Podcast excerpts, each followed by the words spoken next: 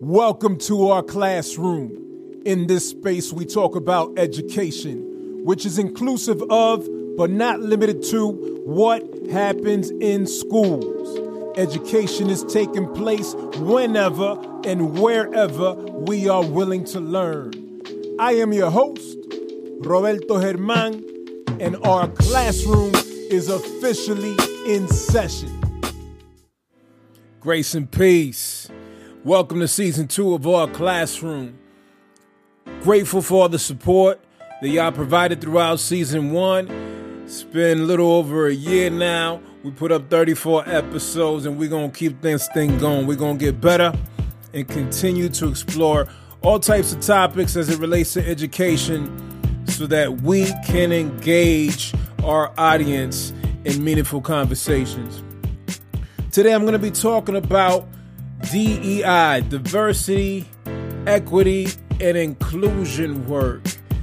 Specifically, talking to school leaders, offering tips for school leaders that are looking to start their journey in DEI work. Let's get it on. So, Lorena Germán and I recently published an article through Edutopia titled Four Tips for School Leaders Starting DEI Work. And this is really meant to encourage school leaders that really want to get their hands dirty, they want to dig in.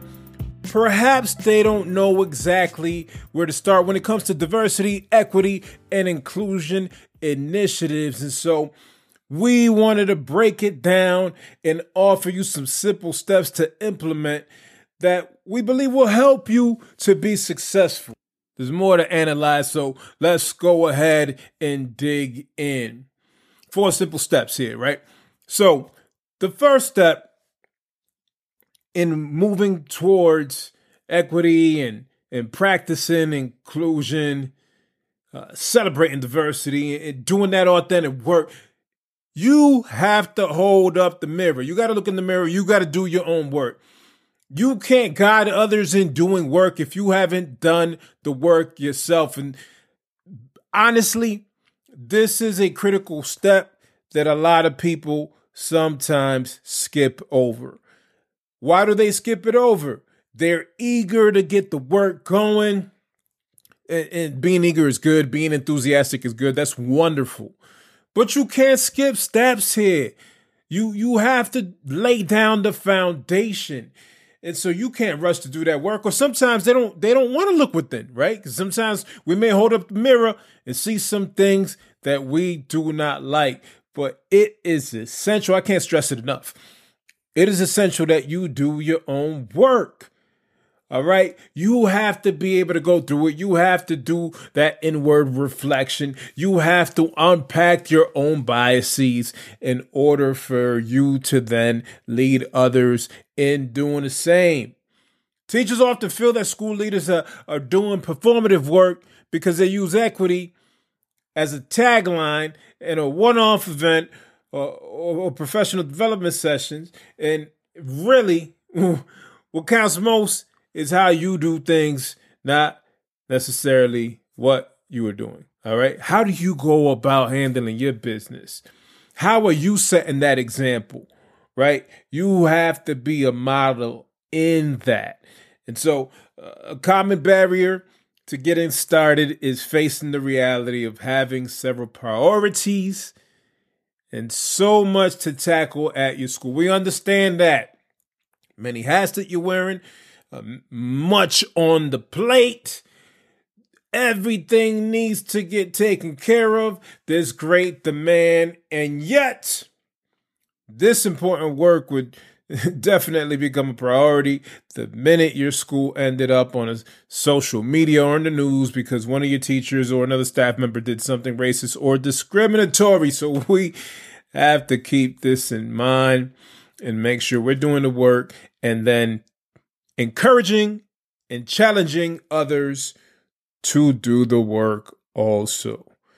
Right? This is a journey, this trajectory in this. We're not going to get there overnight, but we have to start by looking within. So that's step number one. Do your own work. Step number two identify other school leaders who have done this work. Listen, folks, there are people doing the work. There are plenty of people that have done the work, and there are plenty of resources available to you. So you have to identify who are those individuals that can support you, that could talk you through situations that they've walked through themselves, that can give you wise counsel, that can challenge your thinking, that can process things with you. Identify those individuals. Build your network of people that would support you in this equity work around this particular issue who will dig deep into this context. And so networking is essential. Join organizations and social media groups. Obviously, I'm going to make a plug for for subscribing to and joining and supporting and partnering with Multicultural Classroom because I think we do great work here. But if it's not us, then wonderful. Identify the other wonderful organizations and individuals doing great work. You got the Red Clay Educators. Uh, you you have Tawanda Harris. Uh, you you you have folks like Dr. Kim Parker. Uh, listen, Tricia from Disrupt Texts. So many wonderful people. Britt Hawthorne, Tiffany Jewell. I, I could keep going. Joe Truss, Brother Kwame, Sarfo-Mensah. There's a lot of individuals you could resource to. And so identify those individuals, build your network, uh, tap into their thinking, process different situations with them. All right. You don't have to do this alone. So don't stay on the island identify other school leaders who have done this work. All right. Follow them on social media, Con- connect with them offline. Uh, connect with different folks at conferences. Put yourself in those spaces where you know that your iron's going to be sharpened, right? We many of us know the saying, know the scripture, the biblical scripture, iron sharpens iron. Right? And that's what we want to do. We want to continue to grow. We want to continue to get better. We want to stay sharp as it relates to leading in this work of diversity, equity, and inclusion. All right. So, again, step number two. Well, step number one was do your own work. Step number two, identify other school leaders who have done this work. Step number three, Identify your school based partners in this work. Identify your school based partners in this work. You can be sure there are already individuals at your school wanting to do this work who are engaged in equity and justice focused work. Who are those individuals? Do you know who they are? If not, Keep your eyes open. Ask the questions. Listen carefully. Offer opportunities to engage in conversation with individuals who are going to reveal to you what it is they're trying to do and how it is they want to help and support.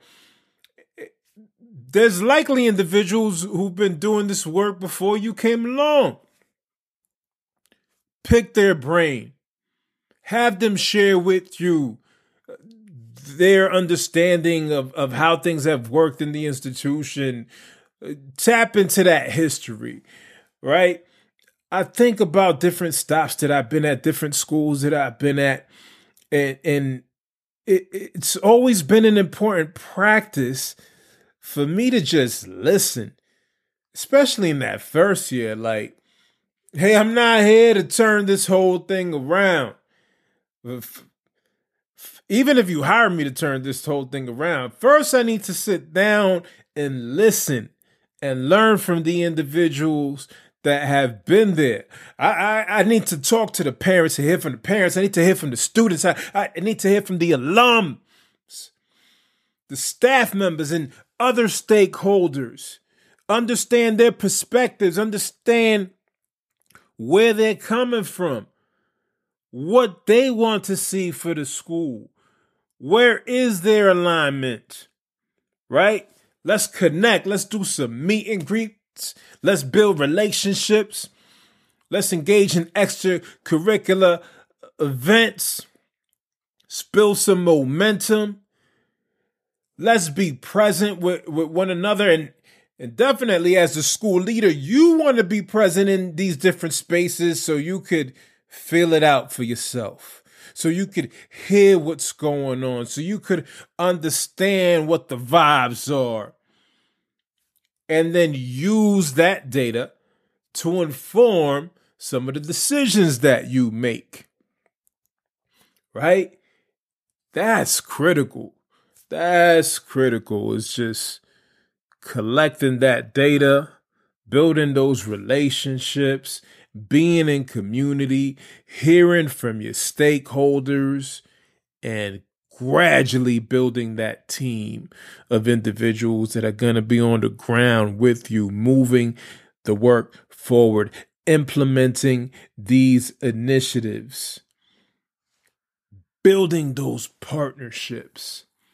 And so when when reaching out to your school community, you might fear being seen as as lacking knowledge or the opposite taking too strong of a stance. Or what's the alternative? Silence on the issue? Nah, if you're truly committed to the work it's important to strive towards that goal. And so it might require some boldness some some courage. But again this is not something that you have to do alone. It's something you certainly have to model but as you're modeling it, it will inspire others to walk with you, right? To, to journey, to partner, to build. And just keep in mind, this doesn't have to be done overnight.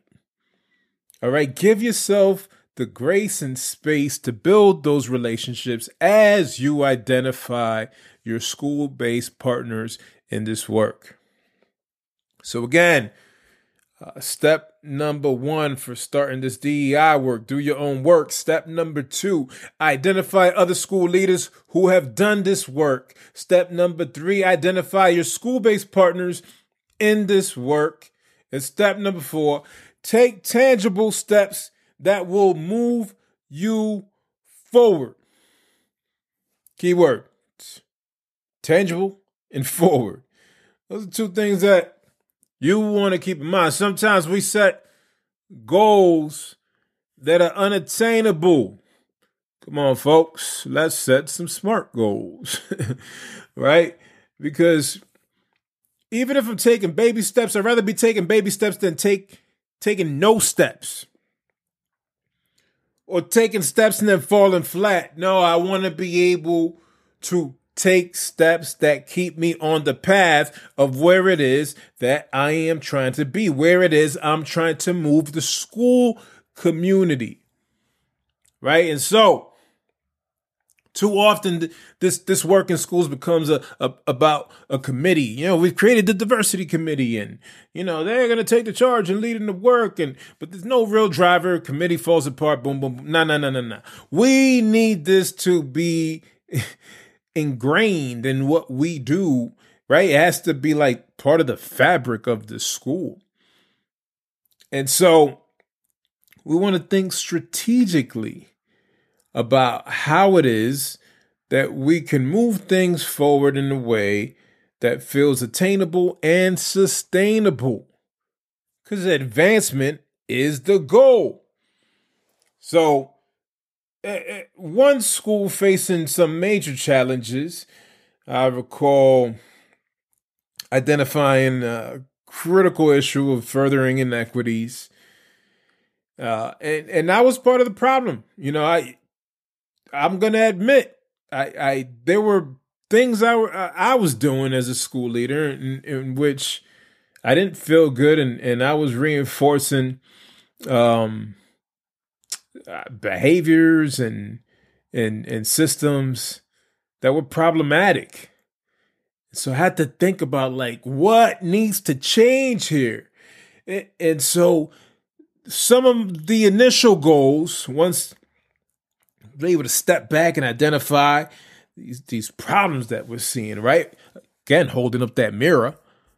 It starts with me. Got to look within. Once I was able to do that, identify some initial goals. Some of those goals were decrease the student suspension rate by finding alternatives for student support. Partner with the district based thought leader to create alternatives. And in a different context, Lorena was trying to, to help her school launch their anti bias work. And her goals were, were the following identify two to three staff members who would engage in the work and establish a committee to share the labor and design next steps for impact. And so, starting these committees and communities within a school is no easy task but it could surely be done and done well. Again, you want to think strategically, and it shouldn't be that the committee is is taking over all this work and, and is replacing the work of of an individual or is replacing the work of the school leadership. Sometimes that happens, right? We'll outsource work that really pertains to to the school leadership. We'll outsource it to the committee. And the committee already has like they each have their individual jobs and and this is a volunteer thing and they don't have the time or capacity right? And so i'm saying that because i understand that, that there's the real tension there. There is space to have committees and whatnot. You have to simply think through what the function of the committee is um, what the right number of individuals is to have on the committee, and and also like how long do we need this committee for, and then what's next, and who becomes the driver of that. So these are some of the things that are important to keep in mind. So you want to make sure that folks don't feel overwhelmed. You want to make sure that you don't feel overwhelmed in this process, right? And so Remember, start small and focus on one task at a time. Don't work alone. Use the, the, the school community network that you built, right? Lean on them. Turn to the external experts when, when necessary. Right? Is there a local organization that can support your, your school's work? Uh, in, in the case of one school I worked with, when I was uh, in Massachusetts. Elevated Thought that that was an organization we partnered with to to use some art therapy for healing and and identity building. I can think of plenty of organizations in the numerous schools that I've been at, but that the purpose is not f- for me to name all the organizations I worked with in different schools. Uh, the purpose is for us to to think through, and, and particularly for school leaders to to think through how it is they could start their work of diversity, equity, and, and inclusion, or maybe they have started, but you know perhaps they had a shaky start, or, or, or perhaps they need a restart.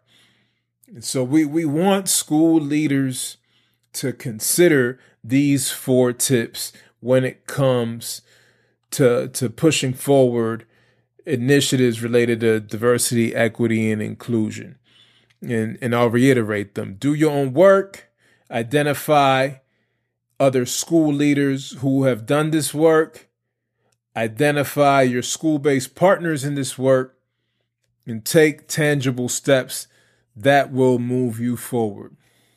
I hope this breakdown has been helpful.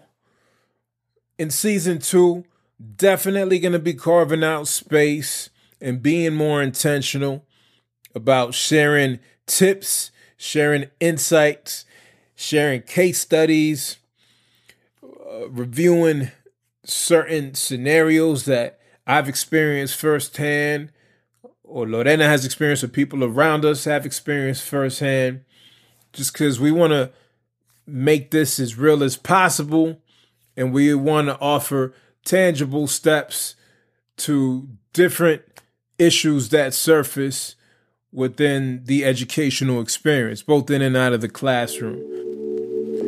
If you found these four tips for school leaders starting DEI work helpful, then be sure to share it with someone else who will also benefit. As always, your engagement in our classroom is greatly appreciated.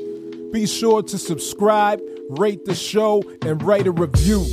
Finally, for resources to help you understand the intersection of race, bias, education, and society, go to multiculturalclassroom.com. Peace and love from your host, Roberto Germán.